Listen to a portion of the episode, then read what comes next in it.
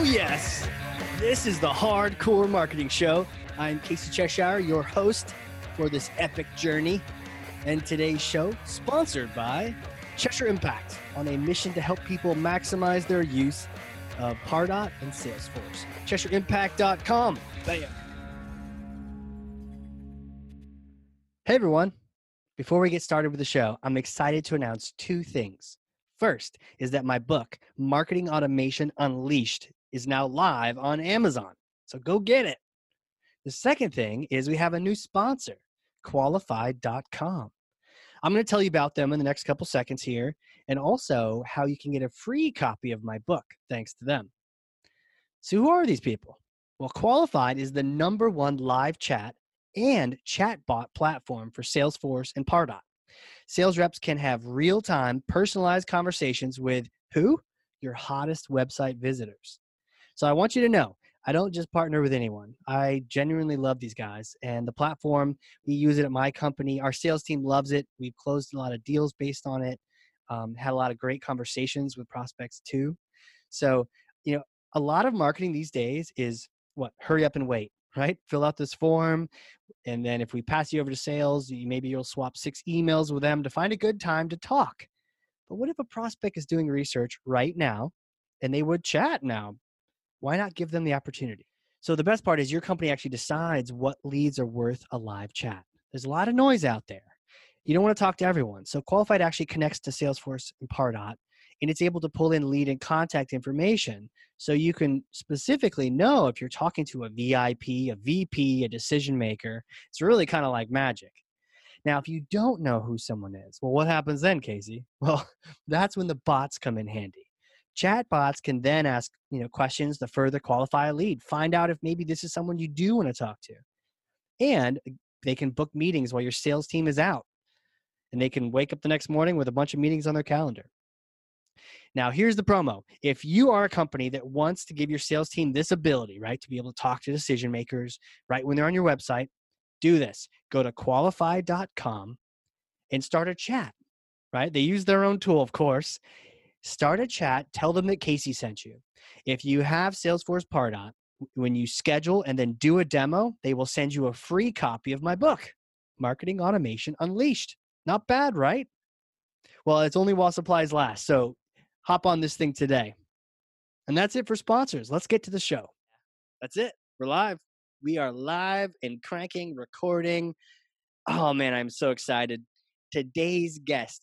Wait till you meet her. Wait till I unleash her on you and this whole world. She is a growth operations badass. What is growth operations? You you ask?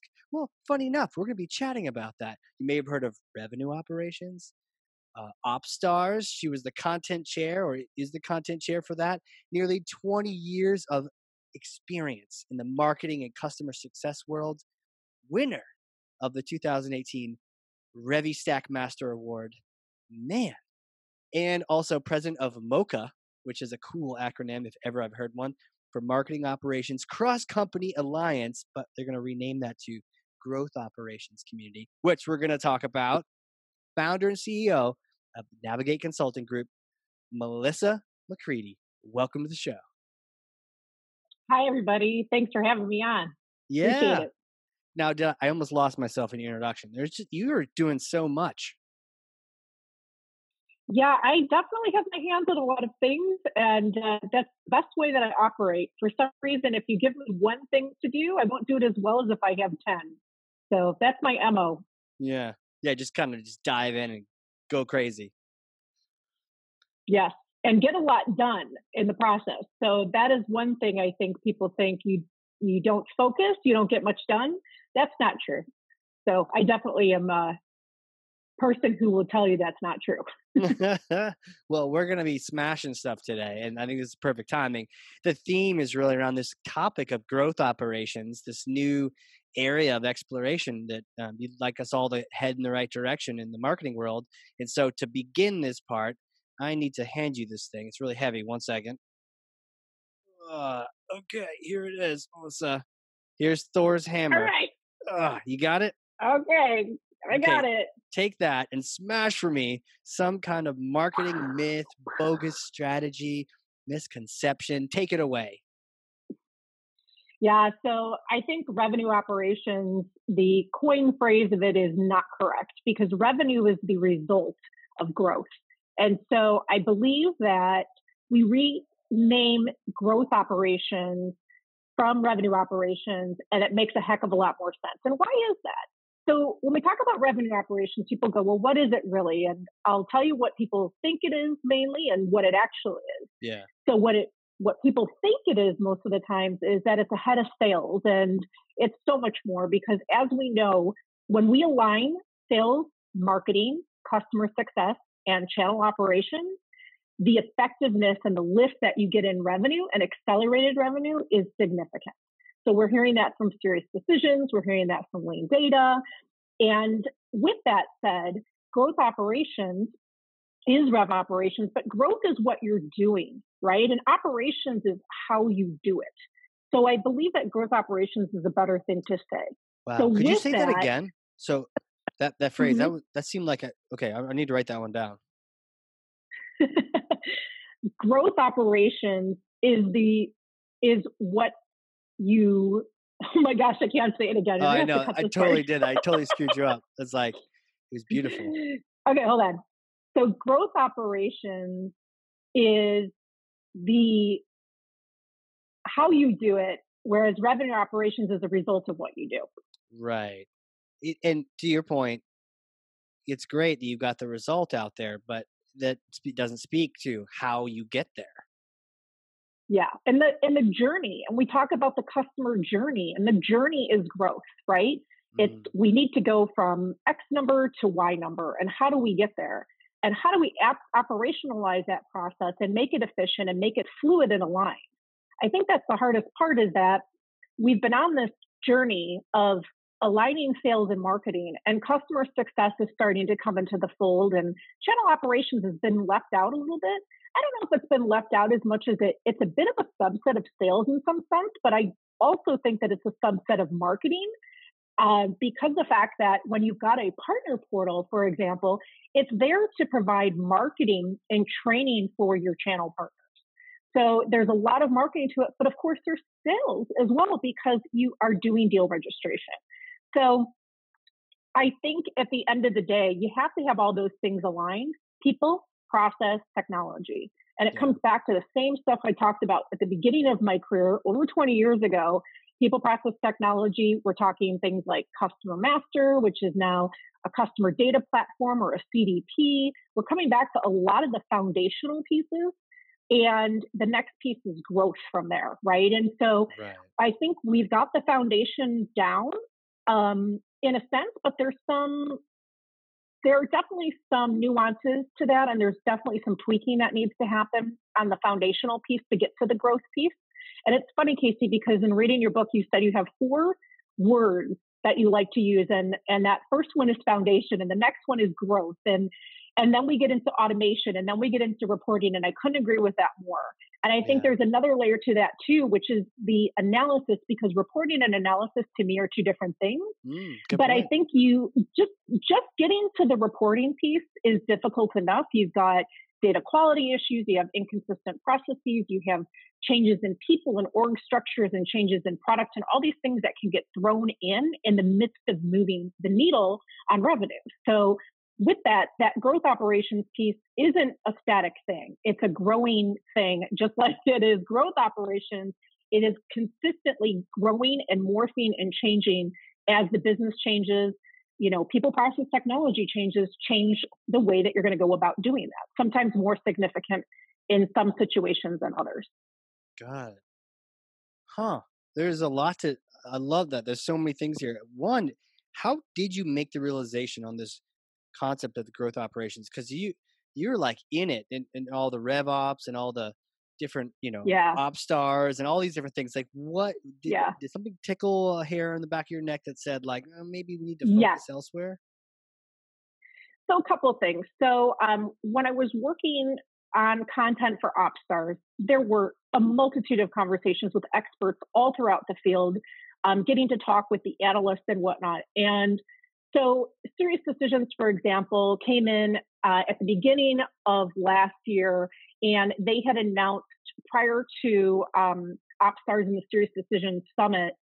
So they were doing the big announcement there, and I did a little reveal at the first OpsStars that we did in New York City, and came in and said that the field of revenue operations, the amount of job titles with RevOps and titles in general across LinkedIn had increased like somewhere the likes of over 60%. And I thought, okay, great. Let's let me take a look at that. And what I found is that a lot of people being called a chief revenue officer had sales backgrounds. They did not come out of customer success, they did not come out of marketing, and they had very little experience doing that. And so that struck a nerve because again, sales is not what should be leading. Frankly, it should be the customer success side. It should be focused on the customer, right? Companies that do well, number one, treat their employees great. Number two, treat their customers great. And you can't treat your customers great if you don't treat your employees great, because your employees will definitely reflect back onto your customers. So, right. with that, coming in as a chief revenue officer, looking at how those people were being hired and what they were looking for in their skill sets, it didn't make a lot of sense to me. And I think revenue is immediately tied to sales, right? Mm. And, and I think that's the perception that's out there. When you say that word, you think money, you think sales. And at the same time, marketing and customer success are not cost centers. They're there as a part of that growth process, and they have been treated as such as being a cost center. So another thing that came up that really um, struck a nerve with me is I'm seeing a trend of people getting rid of CMOs. And instead, they're leading with demand gen and they're not thinking about the brand and the loyalty along with revenue growth. And growth to me means growth in revenue, but it also is growth in your brand awareness as well as your customer loyalty. And that's where marketing customer success are critical components. So growth to me encapsulate encapsulates, I can't even say that word you know, encapsulate uh, what it is that is needed to grow revenue, not just sales growing revenue. Mm. And so that CMO piece where um, you've heard large companies, I believe it was uh, was it Coca-Cola or Disney, one of the two. Uh, they just got rid of their CMO and kind of restructured and put like demand gen under a CRO. Um, and in doing that, you know, there's this vision that comes from a CMO, and there's this experience of brand and website and you know working with channel operations and working with sales operations that you're going to find in a CMO that you will not find in somebody who's been ahead of sales. The likelihood of them having that depth of experience is um, as a CRO with that sales focus is much. I, I actually would go so far to say that a CMO would make a better CRO than a head of sales would but people would totally disagree with that in some cases and that's not a one size fits all so i just want to make make that clear but i do believe that a cmo tends to have a wider perspective and a bigger vision and that makes a lot more sense to me to keep that skill set is so critical and it's going to be a real nightmare for companies that are doing that to come back because the recruitment effort after CMO sees that, they're going to go, yeah, I don't want to touch that company. They've done that before. And you know, hopefully they don't make the same mistake twice, but they made it the first time. And unless there's some pretty major shifts, I probably would be very uh, hesitant if I were a CMO to do that. You know what? Uh, I'm completely biased, um, or mostly biased, but I tend to see what you're talking about with marketing, looking at a, at a bigger picture where sales can be yeah. very focused and and not that it's bad i mean you need sales focused on bringing in the bacon this month, this mm-hmm. week, this quarter, this end of year. And right. that narrow focus, but not narrow in a bad way, like they are focused on the, what deal can I mm-hmm. close, mm-hmm. right? As opposed to being focused on you know the the whole machine as a, across the broad spectrum. Yes. Yeah, and I think when you get the alignment that revenue operations, I'm calling it now growth operations for the rest of this time. Yeah. what growth operations can do is that you've got a machine, and that's exactly it. That's that automation piece that you were talking about in your book, right? In order to automate, you need to have the entire customer journey mapped out and the different pieces of that aligned and automated, right? And you need to be able to report across the different functional areas of sales, marketing, customer success, and channel, because all of those things can give clues to what's working and what isn't. And they can also help you double down that if you're looking you know, to drive revenue and, you're in the last quarter of your fiscal year, hey, there's some stuff you may be able to do to pull it in, right? Have it be that you do a call blitz, but marketing is aligned with that and the customer success team has consistent messaging. I think that's another piece too. I'm going to go off on an offshoot here about consistent messaging. I think it's really mm. difficult mm. to have consistent mes- messaging unless you have that alignment and you want that journey to tell a story and be a story, right? I want, if I'm going to go and purchase something, I want to, from the time that I'm getting ready to purchase, get educated, then I'm purchasing, I want the support that's there, and I want to know what else there is to buy. So, all those three things are important and critical pieces for me to feel like a company has got its act together, that they're able to do that effectively and to keep the communication consistent. So, I'm not confused about what this company is offering. And I, I see companies do that. They will switch their messaging all too often, and then people go, "Well, what are you then?" Right? And it's it's a tricky thing to shift gears in messaging, but do it in a way that is aligned across the entire sales funnel from first touch to first win to first and you know next renewal. Those things need to be aligned and tightly aligned. Right, right. You know, you know, to summarize, couldn't we just say, you know, CMOs take over the world? You know, CMO for president, CMO for you know, CMO 2020. there we go. And yeah. CMO, you know, CMO should be CEO. Everyone else, you know, sales is not yeah. so bad. And, you, I mean, and I that big picture. Yeah, and and so um, LeanData recently did a study, and they talked about kind of the makeup of the CRO and what that looks like, and a lot of companies um, from that survey, just give a general overview on this, they said that um, people have been reporting into a CRO, but also the COO.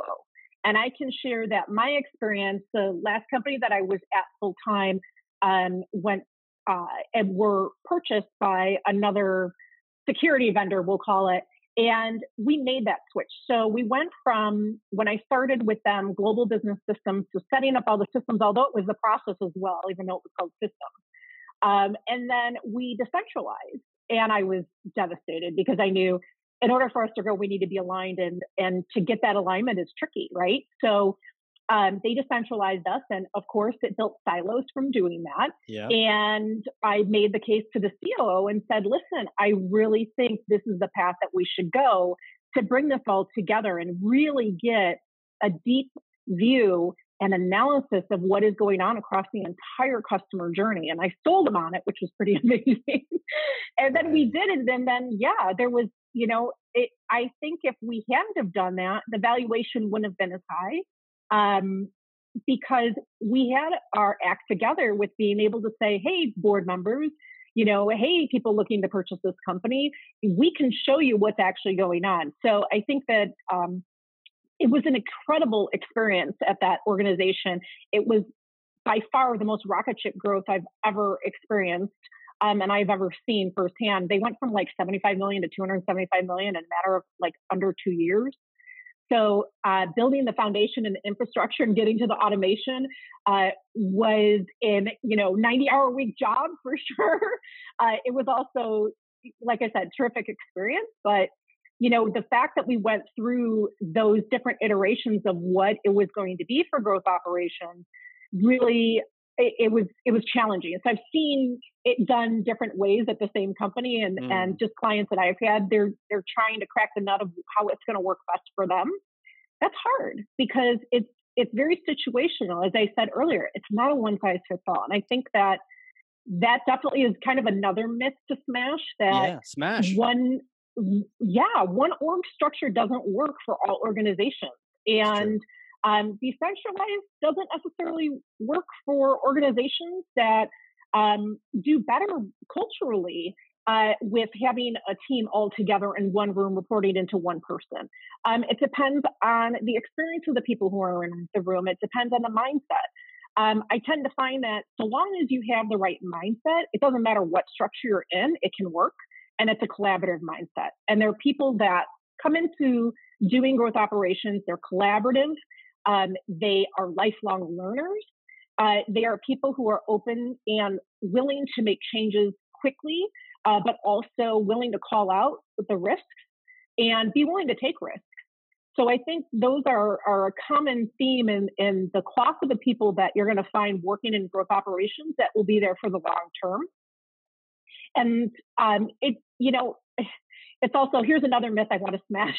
Yeah, which smash is away. about the audit about the tools, right? Just Mhm. because you have certification on a tool doesn't make you an expert. And I think um but I'm but yeah, I'm I 30 mean, I'm I'm a 30x certified uh, guru. Yeah, well, 30X is a little different, but you know, early on in the careers, you know, somebody comes in and they just have their. Marketo certification. They're not ready to go. They're not ready to just jump in. You have to understand, you know, that word. Uh, again, in your book, you say strategy is kind of like, eh, it's a little bit abused. And yeah. I, I agree with that entirely because um, to me, strategy is much more simple than what people think. It's literally having a plan yeah. and being able to say, this is what I need to do to execute on it. And if I don't have that, I'm dead in the water anyways. I'm just going to be shooting from the hip. Who wants Yeah. that? Think And about that the inverse not, of that, right? The inverse of not being yeah, not having a plan. Forget the word strategic. Okay, having a plan and executing toward a goal. Okay. So if you're not doing that, you don't have a plan, you don't have a goal. You're just just going, just doing. Okay. that, that doesn't sound good in any situation. No, no. I mean, and and you think of that in, in the sense of, and I'm sure that you've dealt with this too, Casey, is that you walk into a client and you're like, "Where's your marketing calendar?" And they're like, "Oh, we don't have one." And I'm like, "Oh no, here we Right. go." They point This to like a gonna be an calendar on the wall. one. It's April. Yeah. Here's the calendar on the wall with like snowflakes or firefighters, but like nothing written Uh-huh. on it. Yeah. Yeah. Well, and then people are like, here's our marketing calendar, and it's all email. And I'm like, oh, here we go again. So, you know, you do see that. And the good news is that uh, we can have conversations with those people and set them in the right direction. But yeah, that's that's a big one. So I'm kind of jumping all over the place. And I know that Yeah. we had talked about kind of the org structure, right? And coming back to center on the org structure, um, that decentralized model, typically what you'll see is you'll see somebody like a CRO. Um, sometimes they're called COOs in some scenarios, but you'll see with decentralized that that collaborative mindset is critical for that to work. So I think that it's critical for it to work in general, but it's most critical in the decentralized. And that's hard because if you think about it, this growth operations thing hasn't been around that long, right? We're only talking a couple of years. And it's amazing to think like 20 years ago, and when Siebel was going under, and I was doing working with Siebel systems integrators, and then Salesforce came on the scene, and Yeah. how different and how much it's changed. Um, but uh, there was all the decentralized versus centralized, and you know, data centralization, and all these sorts of things. And now we're in organ automation centralization, right? So when we talk about the organization, you know, we talk about the people.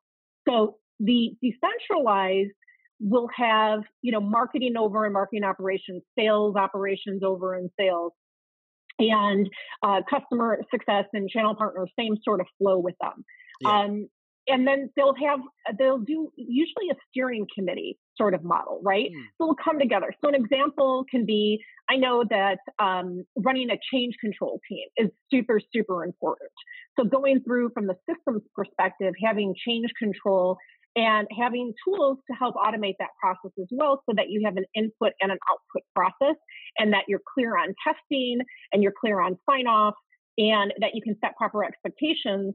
And having that also affords you to look at do i have enough people? Do i have the right skill sets? And, and really to do a gap analysis. So Right. using um, a RACI model or a V2 MOM model um, that will allow you to really dig deep into making sure that changes aren't made without proper sign off and a proper process to follow. I think that's one of the one of the key things that a decentralized model absolutely has to have to operate well um, and to also reduce risks a great deal. Yeah. So, yeah, well, tell, yeah, because the me risks this. get really high. Yeah, this change control team. You know, hmm is it does every team that's in these different silos need this um, or at least a function and what does it look like how, how do you what's the how to that how do you actually build that it's just a couple people and do they Yeah. tell me about that Yeah, it's it's a team. It's a team sport for sure. Um, so, as an example, if you have changes on the the lead process, right? Marketing needs to know, the customer success team needs to know, because there may be different data points that are being collected and there could be collisions in processes, right? So if you have something specific in the sales process or a validation rule over in Salesforce, if you've got Marketo or Pardot and you've got some stuff set up around programs that um, a certain change in a value will trigger something to happen, will trigger a nurture track or whatever the case may be. Um, it's really, really important to have those discussions to make sure that that impact uh, risk is mitigated. So, what it tends to look like is I, I can tell you how I've run them in the past. And there's, um, I like to use Salesforce as an example, and there's a free tool um, for change control that you can use and to customize uh, on change control on the app exchange that I will use that'll basically say, we'll put it over on the homepage with a link and say, you know, request a change or uh, request help or whatever. And that change control committee operates off of those change requests and prioritizes them and looks at how much effort it's going to take um, to say this is when it's going to get delivered. And then there's a communication process, just like a regular ticketing system, but it's specifically for changes within the system right? Mm-hmm. And so then it's reporting out, right? Like how many changes we have this week. There's a communication that goes out to every team. And the operational team, then each of them are required to communicate that out within their functional area. Um, so that's also an important thing. Like if you have a uh, weekly sales meeting, if you have a weekly marketing meeting, that should be on the agenda or customer success kind of just staff meeting and check-ins.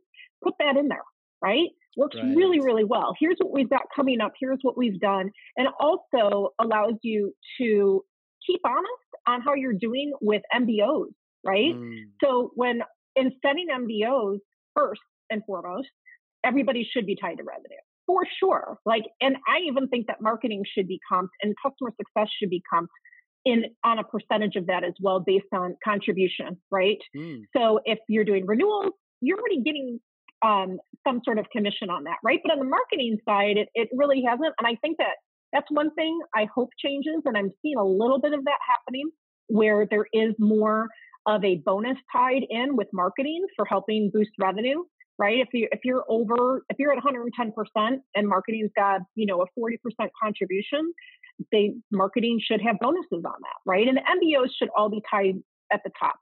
So, whatever the overall goals are, those should trickle down to each of the functional areas. So, with that, you've got the functional areas of marketing, sales, customer success, and channel ops. Each of them are going after the same goal, right? We want to build uh, X amount of net new customers. We want to get a percentage renewal rate. We want to have a customer loyalty score. We want to have a net promoter score. All of these things are tied together, right? Mm-hmm. And everybody has uh, visibility into one another. Right. So I think um, when we talk about the change control element of it and we talk about those MBOs, we can look at those change control elements and say, are we servicing what we're supposed to be based on what those overall MBOs are and, and, get tactical and say we spent too much time on this and not enough time on this, or we shifted priorities here because of these things, and we can have a frank conversation with right. measurable, tangible things to look at. So instead of going into the exec team and going to an, you know, e-staff meeting and saying, we didn't finish this, we can say, we did these things and this has been shifted because of these things and they afforded us this versus if we went this path, it would have afforded us that. But that also comes back into road mapping, right? And that's having a plan to say, like, here's what we're supposed to do and when, to also be able to say, we had to shift the wins because of mm-hmm. these things happening. We had a new product release and we had to pull back on the product release because there was a bug or whatever happened, those things can can shift the needle in, in any organization. So keeping um, real about expectation setting, but change control gives you um, a bit of a litmus test to make sure that you're on the right path and you're spending the time in the right areas and that people are aligned and communicating and there's a communication structure to make sure that people are doing what they're supposed to be doing. Yeah.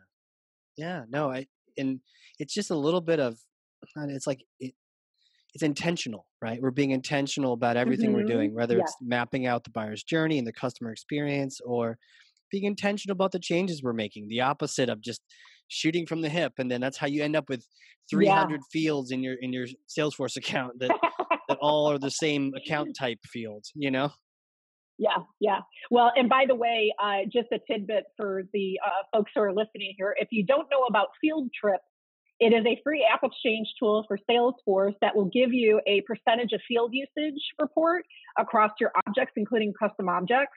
So I definitely want to give a plug. That is another one that is awesome to have when you're having a conversation about what are we actually using. Um, that is excellent to to definitely have that as well in in your um, toolkit. That's awesome. Shout out to Field Trip. That sounds good. One of those things just to be able to know. Otherwise, you end up with yeah. this snowball yeah. effect. And it's a re- yeah, it's a RingLead product too, which is kind no of kidding. interesting, right? So yeah, yeah. yeah. Yeah, I just realized that this week. So I was like, oh, look, it's a RingLead product. I didn't realize that. Huh. Yeah. Could they brand that better, or was it on purpose that you didn't quite know it was them until it was too late? Uh, I, I've been using this change control thing since 2005, 2006. Wow. So it's been around forever. It's been around forever. So yeah. And uh, I mean, it's just as simple as you can build a custom object and do it yourself, but why sure. why reinvent the wheel when you got something that'll get you going right away, right? Yeah. Oh, absolutely. You know, I'd love to ask you about story. I know you're you're a great storyteller, um, and there's a there was a couple, and this always happens where we were chatting about a couple fun exciting things even before we hit record, and it's like, oh, we got to save some of those. some of those are just for us, but some of those other people can hear. But talk to me about story. It, you had mentioned earlier the idea of having consistent messaging, but also being a storyteller, telling a story in your marketing, but also across the whole operations. How do you how do you do that? Yeah. Yeah, and I mean it, it comes down to growth operations. That is a huge charter for growth operations is that in order to get consistent messaging, everybody's got to be talking in the organization that is doing any messaging out, which is basically anybody in a customer facing function. Mm. So when we talk about um, who our customers are, defining that um, throughout the stages of the life cycle, SiriusDecisions has some really great models for this. And you can actually just Google up uh, customer journey model SiriusDecisions, and you'll get to see some of those visual representations showing you how to do that, where it'll say, everybody, this is how we define who our best buyers are. Uh, mind you, that that's also not an easy thing to do. So I'm going to go to an offshoot on that comment, which is in order to do really good segmentation, you have to run a business for a little while in order to really understand who your customers are and who your buyers are and and your who your prospects are, right? Mm-hmm. And who are your your champions, um, who are going to be the the referral types, and um, having a CDP, a customer data platform, is really important to do that. Um, but it's also not the most affordable thing. So you're not going to find a CDP in a smaller company. I mean, your right. entry point in um, for most of them is is a minimum of 100k. So it is very cost prohibitive. I think that's going to change. I think CDPs are going to start to become more affordable. Um, when you see like the DiscoverOrg and the 6sense and the LeadSpaces, um, I do think that eventually we see that modeling just like with any sort of enterprise thing they start mm-hmm. to they scale it back some like to start small and go forward but um, there's definitely a huge need for it in the market space in order to really use AI, artificial intelligence, to identify those segments. And that segment definition is a huge part of the of getting the messaging correct is understanding who we're talking to. And when we understand who we talk to, we're always speaking in the terms of why do you care? And I think that a lot of times people go and they push with the product but at the end of the day, why does it matter to me? If you're not answering that question, you're dead in the water. It's very difficult to talk about the value of a product if you don't understand your customer enough to say, this is what it means to you yeah. based on your role, based on your level in the organization, based on your experiences, and doing your homework on people, right? I'm going to jump over on that note for a second to ABM, account based oh, marketing. Well, hold on a second. Term, can we can we talk about just how yeah. you do your your homework on your buyers? If you don't know, like, yeah. why do you care? Like, you need to find out. Yeah. And if you don't, wh- what's your approach? How do you find that out? Do you interview them? Well, what's your best approach? Yes, I love doing um, think tank groups and getting people into a room um, talking to people that are in the industry who, if I explain something to them, if they get it or not, and then what they get about it and what they think. So it's a lot of exploratory questions going into it and um, reaching out to people who would be using this stuff. I think is um, the most important, but also talking to people who wouldn't use this stuff to see if they could even understand and grasp the concept. So I think a lot of companies misstep in that is they don't go to that second level of people who don't know about it. They probably have never used anything like it to get their perspective to see if you've broken it down enough for people to understand what it is and what it means to them. Mm-hmm. So that mm-hmm. value, um, that value building exercise is extremely critical from helping to define what it is that people need. And then the segmentation is how does that look different in different parts of the country based on the makeup of things? How does that right. look when we talk about that job role and that job level? How does that look um, when we talk about the size of a, an organization? So when we think in those terms, um, then we go to the next layer, which is what are the things, and this is where uh, companies like Bombora will come in and um, the CDPs will play with Bombora as well, and they'll give that intent data. And that intent data will help us to look at those behaviors and clump them in a way where we can say, if I am in this space, this is the best level of person in this role. These are the keywords that they're going to look at the most. This is the buying cycle that they take, right? They start um, by going and investigating and they'll download white papers and here's the types of stuff that they like to read. And that also comes from customer success, by the way, right? Okay. So customer yeah. success has a huge hand in this as well because they're going to say the makeup of our customers is this. Marketing is going to say the front end looks like this, and sales is going to say the wins look like this. You're going to marry all those KPIs together, right? And the thing with CDPs that make them so powerful with the AI is they take all of that data and they give you back the intelligence of the results. So, if, for example, LeadSpace will come back and will say, hey, um, this is your buyer and this is what they look like. And here's your secondary. The propensity to buy when they're this combination of data points that you've collected is higher and maybe it's 6x higher than this combination of those data points, right?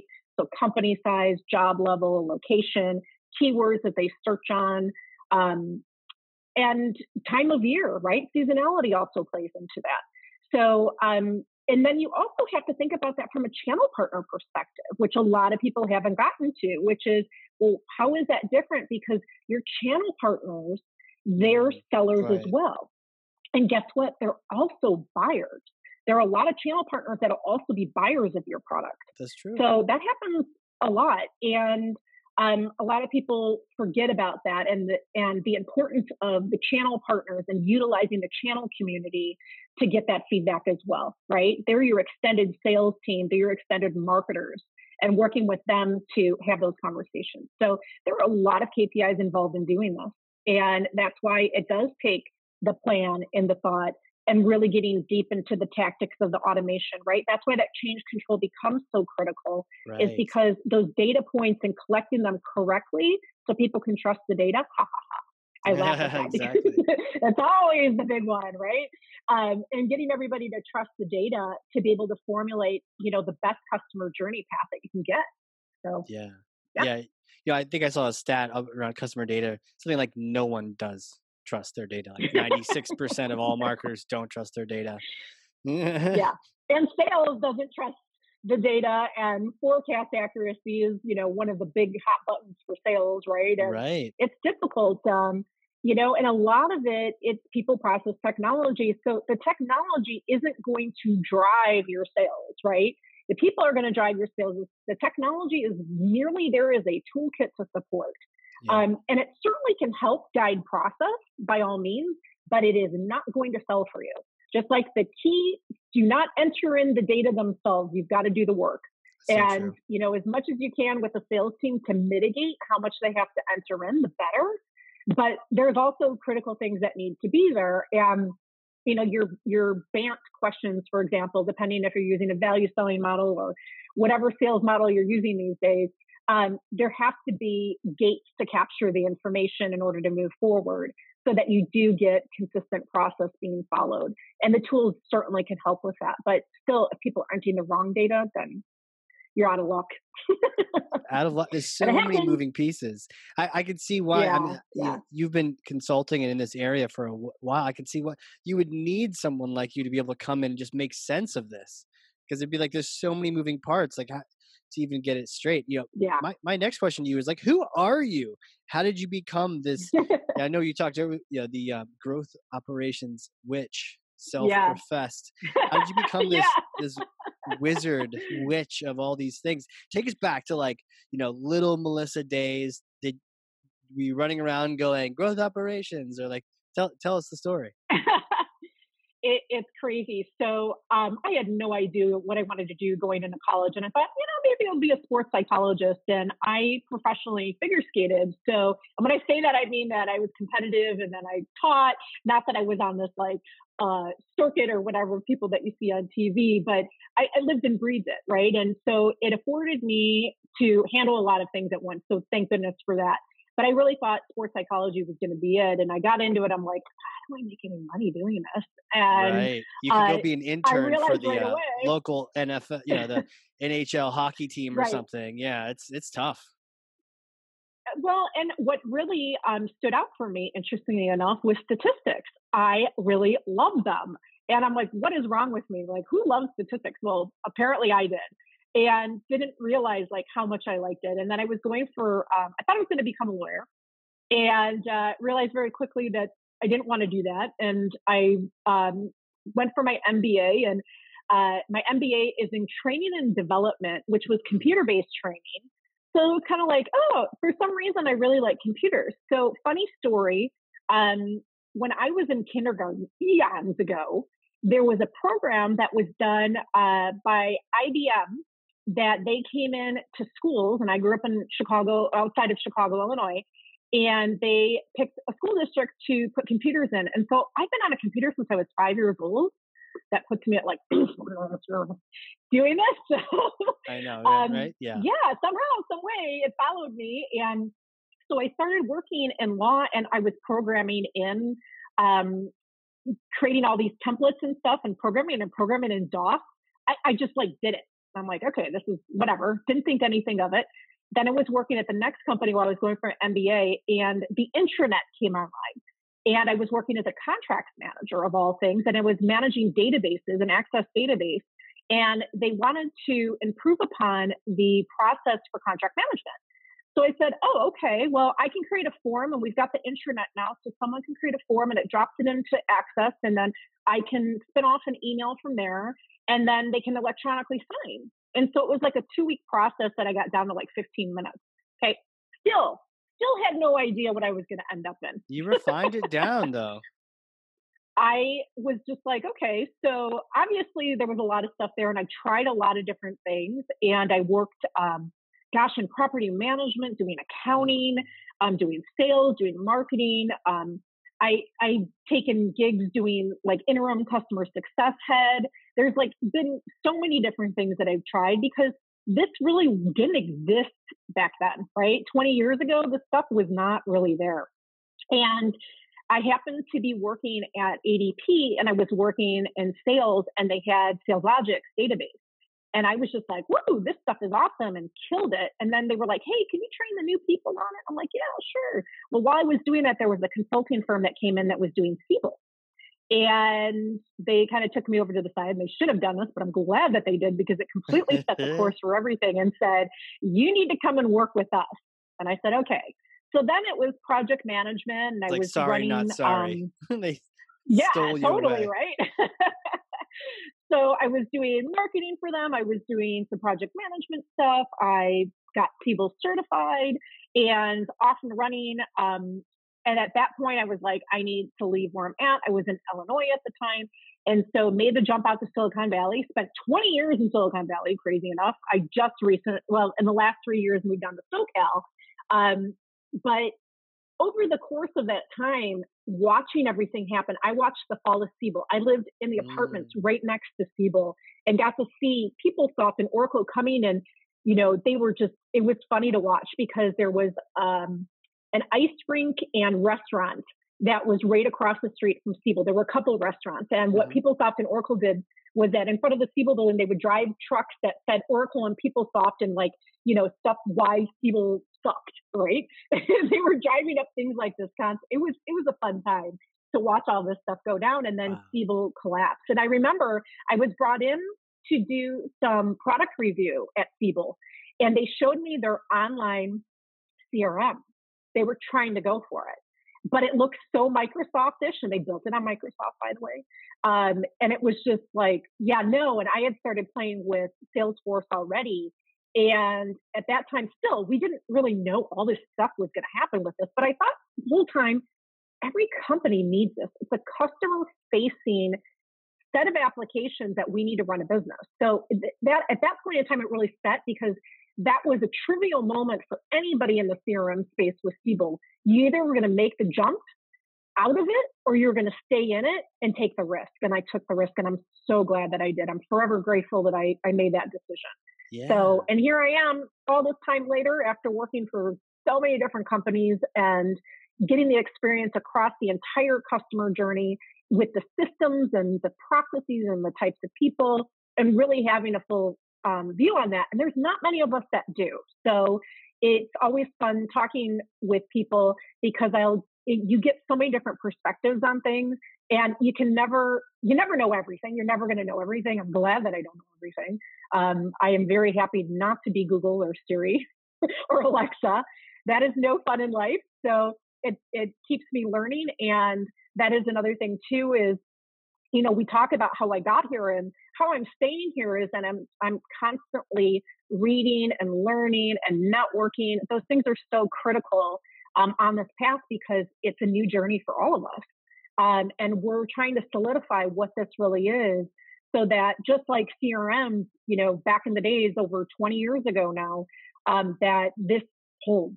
And I wow. absolutely believe that it will. And I'll, I'll be the risk taker to say I'm going to take this risk and I'm going to bet on growth operations for sure.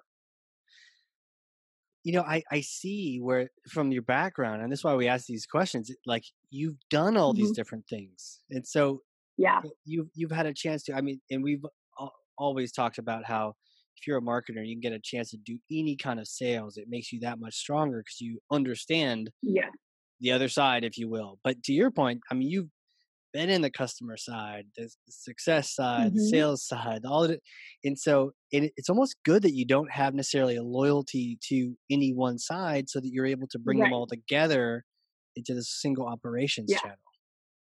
Yeah. Well, and I think that's where growth really strikes a chord with me is because I've only been focused on growth. And so I thought while I was getting experience in doing different projects that it was extremely important to understand all aspects and I shouldn't say the word all because it sounds too definite, um, but really understanding as much as I could from different perspectives. Like, what does a POC process look like, right? That's a critical part in the sales funnel to get to close. And, and if you don't have that down right, your sales cycle is going to be held up. You need to know how to do that. And you need to know when you hand it over to product, how product works, right? And mm-hmm. understanding, you know, when product is going to spin up um, a license for something and that sort of scenario, right? In, in a B2B uh, software model that, um, or online cloud software model, we should say, that you're spinning up a license. And what does that process look like, right?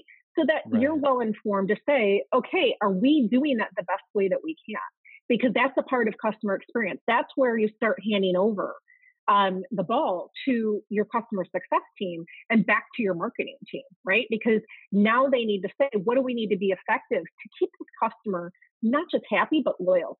We, you know, mm-hmm. I mean, it's silly. The same stat's been around for eons about it's 50% less cost to uh, bring on a new customer, or wait, to keep a customer than to bring yeah, on a new one, right? Exactly. And it's yep. been around forever, but it is so true. That that's like never changes. It just doesn't.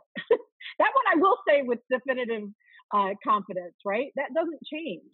So we need to be able to see throughout the different stages of that life cycle, what do those operational processes look like?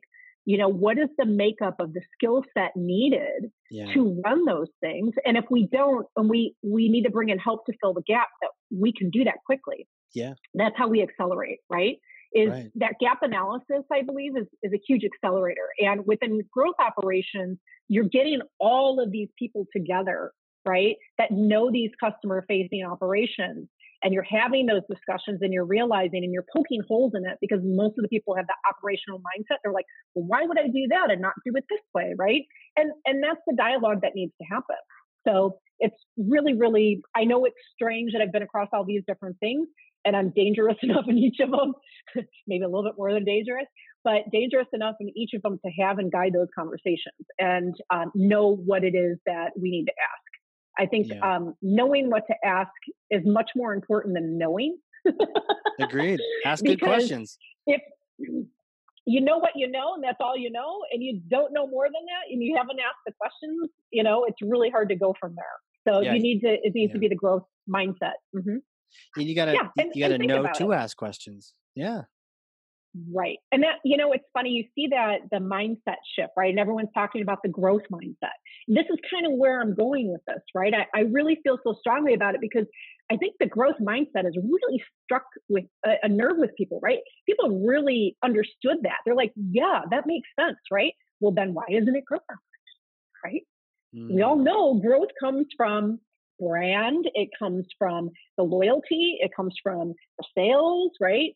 And um, yeah, you get revenue because you've done a good job listening to your customers. That's where revenue comes from. You know, if if someone is hearing you and is like, "Wow!" First of all, wow, there's so much here. I wanna, I want mm-hmm. to follow you into the jungle. Welcome to the jungle. I want to follow you. what is the yeah. first step they take in the growth ops direction? What's the one, the very first thing you want them to do? Ooh, that's a tough one. Um, I'm going to answer this in a couple different ways because I sure. think it depends on what functional area that you're launching from, right? If you're in marketing operations, the thing that I think is a trigger that happens, right? It, it's more trigger based at this point than it is people are being terribly thoughtful about it. Not that some people aren't because they are, but the trigger for marketing operations is ABM, right? Mm. Um, because it's forcing you to have the conversation with sales and you're doing that with customers because it's mapping out the customer journey. So I think um, I'm going to sort of veer from where I was going in that I think that really is it. Like if you're going to start growth operations, take a collective look, getting your sales, marketing, channel, and customer success teams together to look at your customer journey and do a gap analysis. List out what processes you have, list out what tools you're currently using, what's working, what isn't, what do the numbers look like, what do the goals look like, and sitting down collectively and looking at that and figuring out, okay, how do we do this? And again, it may force a um, centralization of some of those operations to start, and then you can decentralize, or you just keep a central organization, or you bring in a team from outside to do it. And that mm, helps you right. and supplements what you're doing, but keeps you on that path, right? They're going to be your project manager coming in to guide you on this path to work on that customer journey project. You're you're identifying those segments. You're identifying, you know, do you have the skill set to um, execute on the campaigns and programs that you want to do? Are you measuring what you need to measure? Um, do you have data quality problems and how do you solve those? And put you on a roadmap to get there. It's not an overnight journey. Um, it's definitely, it, it, can feel like you're sprinting a marathon uh, in some cases, depending on the growth of the company that you're in. There are companies be, that yeah. have, like, I mean, look at Snowflake, for example, and they're one of my favorites. And um, I did a data warehouse project with them. It took us two months, two months to put in a data warehouse. Do you know how fast that is? That's like insane. It and is. so they were fabulous to work with, and I don't have enough good things to say. And then what did they get? Like 470 million dollars in funding. They had some like crazy funding, and you're like, what? And you think about that, and you're like, let me try to put growth operations in that model. Yeah, you're probably going to have to bring in people because that growth is you have to think about scalability and you're already everybody's already taxed out in that environment for sure because now they're like oh yeah we've got more money to spend and somebody said this to me and um, i will i will take it to the grave because i think it is the truest thing that happens in systems and operations uh, the statement makes so much sense and it says that nine women cannot make a baby in one month mm. and why that's so important is because you get people and they'll throw money at the problem, but the problem doesn't solve overnight. It's not solvable overnight. And so that's a big problem, I think, that when you're working operations in those really uh, rocket ship trajectory companies, that you really need to take into consideration that nothing is going to happen overnight. And if you try to do too much, you're going to have failures. It's just, you know, you fill a pool too fast and you didn't check for the holes, you're mm-hmm. going to have a problem. I don't want to get flooded. so, yeah, yeah, that's man. I, so, stuff. you know, here's a here's another hypothetical for you. Like, uh, I invented a time machine, and you can go back in time to let's say you, know, you just graduated, or maybe the start of your career. What would you tell yourself? Yeah. You've experienced all the things you've experienced. You've seen things change and Siebel and all these different things evolve. What would you advise yeah. yourself? Um, I one thing that I did um, early on in my career that um, at some points in time I didn't do enough of it, but networking it is so critical in a career to stay connected with the people that you work with and the people skills that you need to have in working because in any project 100% of the time the hardest thing is the change management. And so um, learning how to say no without saying no, right? Like, I would love to do that. We can do that next quarter, and here's why. Mm-hmm. Instead of saying, nope, we're not doing that. We're going to do it next quarter. Don't use the word no, not with senior leadership, right? So right. I think that um, that people connection and, and networking, um, but and interacting in a way that you are going after the goal, but you're doing it in, in a way that you're proving what it is that you need to do and you're using that as a launching pad to do the next thing that you're going to do. So if you get successful on one project, you move on to the other, and you don't try to do, um, you know, four implementations at once. Believe me, mm-hmm. I've been there. It is nightmarish. Everyone's running like a chicken with their head cut off. Everybody is so stressed out, and it doesn't go well. It right. never again, a definitive word. It never goes well when you try to do that. So um, I said earlier on, I'm a person who does a lot of things, but none of them are that difficult. Maybe one of them are, right? Sure. So it depends on the the uh, difficulty of what I'm doing. But um, when it comes to implementing technology like a Gainsight, a Salesforce, a Marketo, a Pardot, right? Um, utilizing a that partner portal that you need to be focused on those projects. Mm-hmm. And if you're going and making changes over your market automation system, and here comes back to change control, right? And that change management, you're coming back to that. That if you did not have a change control process and you're doing all those projects at once, you're mm-hmm. you're really screwed, honestly. Mm.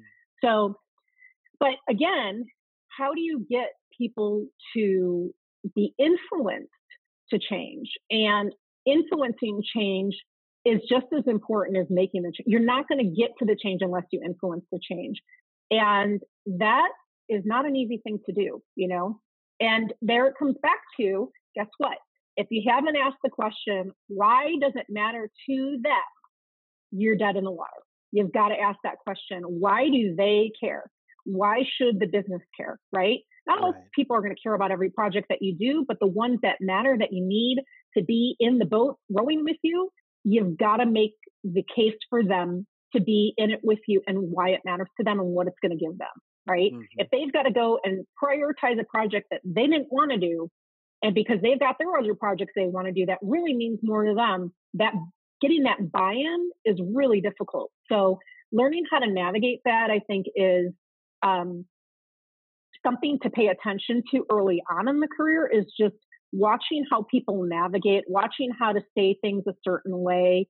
Um, I will say that I made so many mistakes along the way of just being kind of brash and I'm a straight shooter. Like I don't, you know, I tiptoe around things. Like I will just say it like it is, but um, there is a way of saying it like it is, and there's a way of saying it like it is way more nicely. mm-hmm. So I think that one was a big one. And um, I actually went um, to the um, Harvard Mentor Management Program. And that was a huge focus in that program. And I think that um, it really prioritized that one for me as like it flip flops between one and two for me now. Whereas, you know, prior to going to that program, it was probably in my top five. But now right. I realize, you know, the delivery of um, saying things will absolutely dictate the relationships you're going to have with people, right?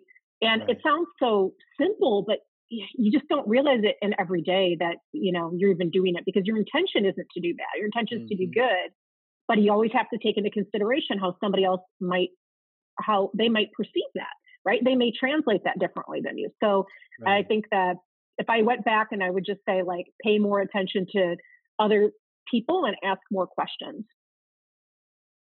perfect perfect that i mean that is it's so interesting it's it flies under the radar it's something that yeah, watching how people navigate and how they say things in certain ways. And even if you want to just be that bull in the china shop and just smash Mario Smash Brothers, you can't yep.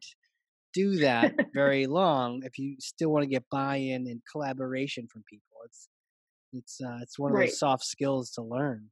Uh, is there a way to mm-hmm. learn that other than brute force trauma? Observing how people uh, you know good what? at it. I don't know. Yeah, I mean, I would say that yeah, absolutely. That that Harvard program was amazing. Mm. I mean, it's I was very fortunate that the company that I was um, with at the time paid for it. Oh, thankfully, cool. thank you very much. Um, but at the, I think there's still plenty of things to do. Right? You know, read on the topic. Read on the mastering how to say no um, without saying no. Right? Mm. And you can mm. go on Udemy and you can go on to Coursera, uh, you can just Google it and find people talking about it. I, I, like TED Talks a lot, by the way, because I think that the people who come in and do TED Talks typically have that recipe down of how to say things in a way that's very engaging. And um, there's a TED Talk specifically. I'll, I'll have to find the link and, and maybe you can share this out with the listeners. Sure. Um, that talks about the best way to present and there is a specific recipe that they said that like Martin Luther um, King Jr. speech followed, and wow. um, major speeches, JFK's speech, um, that they followed this specific recipe. They didn't even know they were doing it, but they followed it, and wow. they were able to say like, if you do this presentation a certain way, it will be a winning presentation 100% of the time. Isn't that crazy? Really? So, anyways, um, it was something that when we were going through OpsStars, that I would send our speakers and be like, "You have this is like fascinating. It's so amazing." Um, so yeah, I definitely will share that link if you want to share that out with everybody. It's it's really cool. I just have to dig a little bit for it. Yeah, I'd love to. I'd love to hear about that. I'm I'm in a class right now to learn and then eventually do TED style talk to our local area. Yeah. I think I'm going to do it on marketing automation. Um, and actually, I think you should something like that. Yeah, yeah, it'll be fun. Yeah. really, it's around the idea of not um, trying to do one night stands with your customers. You know, actually dating them. you know, and that kind of thing. So, yeah. but it's it's tough because the rest of people in the class all have these like really terrible experiences that happen to them. So they're you know oh. these really dark experiences, yeah. and I'm like, hey guys, are you are you trying to get in a fling with your customer? Like it just seems different, but I'm still gonna use that because yeah. that's the thing that I love talking about. So I think people probably yeah. could use a well, break I mean, from it. from it too. You know, use a break from all the the dark stories at, at an event to just have someone yeah. more lighthearted. Well, and I think there's so much comedy that comes out of talking about personal relationships and oh, drawing yeah. parallels oh, to oh, what's totally. going on in business. Yeah, it's so like, so hey, much fun, right? Spouse leaves, yeah, like your spouse likes to leave the cabinet door open and and then gets passive aggressive and leaves that cabinet door open, right? Like passive aggressive uh, customers won't call you back. It's kind of like that, you know. Right. I, it's it's funny. I think there's so many parallels that are there, and I will definitely be looking forward to um, hearing you do that for sure. You know, you brought up a great one that won't call you back, or the passive aggressive ones who send you the email saying, "Is this just not a fit? Do you just should we just not date? You know, should we just not do this right now?" Going for the no. You're like, no. You're Did like, you get the hint on the last email I ignored and reported as spam? like, no, that's not going to work.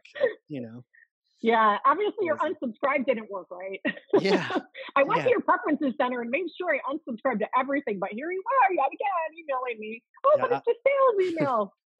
I like to take mm. punitive damages and report spam whenever I can and block. it's, like, it's, like, you did a terrible job. You're getting blocked and spam reported at the same time. Yeah. Uh, well, this I don't is crazy. understand why you can't spend 15 minutes. Yeah, right. I get those all the time, and I just oh. You know what I'm gonna start doing though? If you buy my book, I'll I'll, I'll listen to your sales pitch for 15 minutes. That's great. They'll be like, "Well, okay, so you sold you way. sold 10,000 copies of your book. Yeah, I've had a lot of sales pitches too."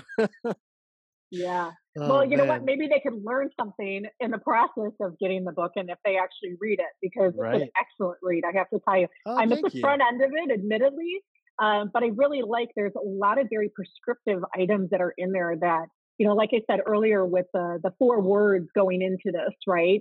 um, Yes. and talking about foundation and growth and automation and recording and how critical you know every single one of those things are um, along the way in marketing automation and that just goes across business in general right, Right. Um, Yeah. i see a, a lot of, of projects that i work on with clients is a lot of going back to the foundation and retooling it because it isn't working anymore a lot of people go in to technology without an exit strategy right i Mm. think um, and I'm sure you see a lot of this as well. They're like, well, we have this and we have this. It's like, yeah, but two of your tools are doing that as well. Why do you have four?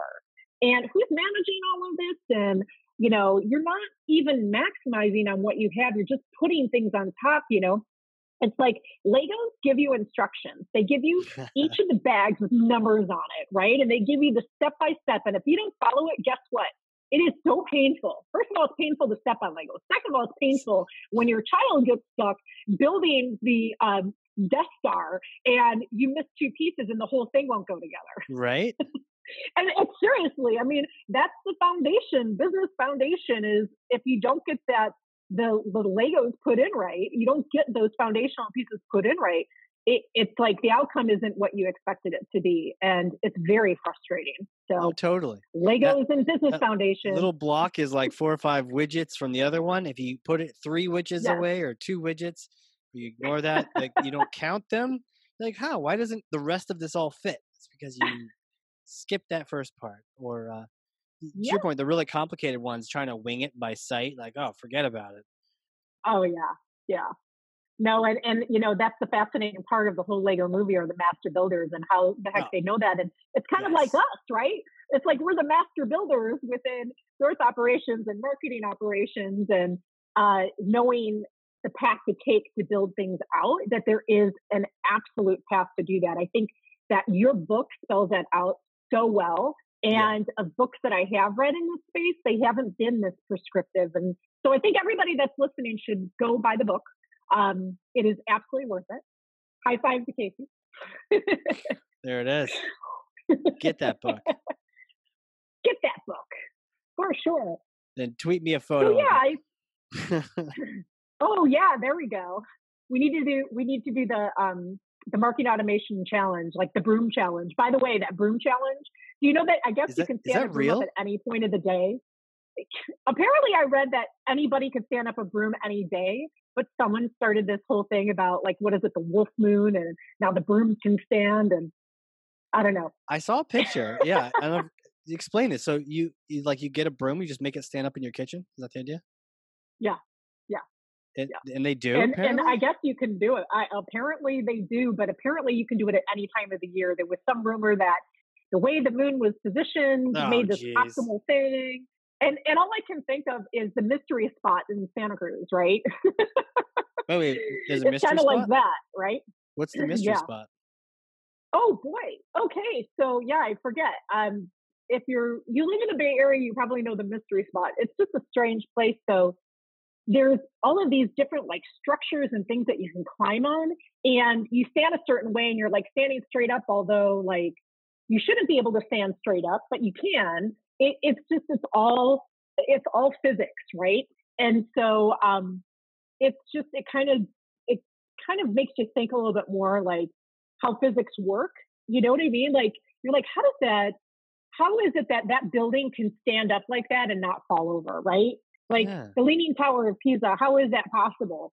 And it's it's all in the physics. So it's a very peculiar spot, and a lot of kids like to go there. And I don't know, it's really run down, and they need to to update it, but it's still kind of cool. I'm looking at photos. Are the buildings like at an angle? Like, Sort of, yeah. I mean, Okay. and, and it's all like, you know, you look at the tree and you're like, oh, the tree's standing straight up, but it's actually not. So then the building looks like it's straight, but the tree is actually crooked. And oh yeah. wow, yeah. Oh, so I see. Really yeah, a, you know. it's all it's all at an angle. So I see people leaning on chairs, mm-hmm. and it looks like, and then you take the picture flat, so it looks like you just you're flying. It's crazy. well, I know what I'm doing next time I'm yeah. coming out west. yeah, go place. there and, and hit go to Santa Cruz. There's some uh, good wineries out there too if you're into wine. So yeah, yeah. get one of those. That Was, uh, a good place to live. Yeah, yeah. Well, you know, near proximity to wine is always a key factor of this. So, tell me, where can people connect with you? You know, to reach out to get more information, especially about um, as you're building the operations community now uh, around growth. What are the different links? Throw them out.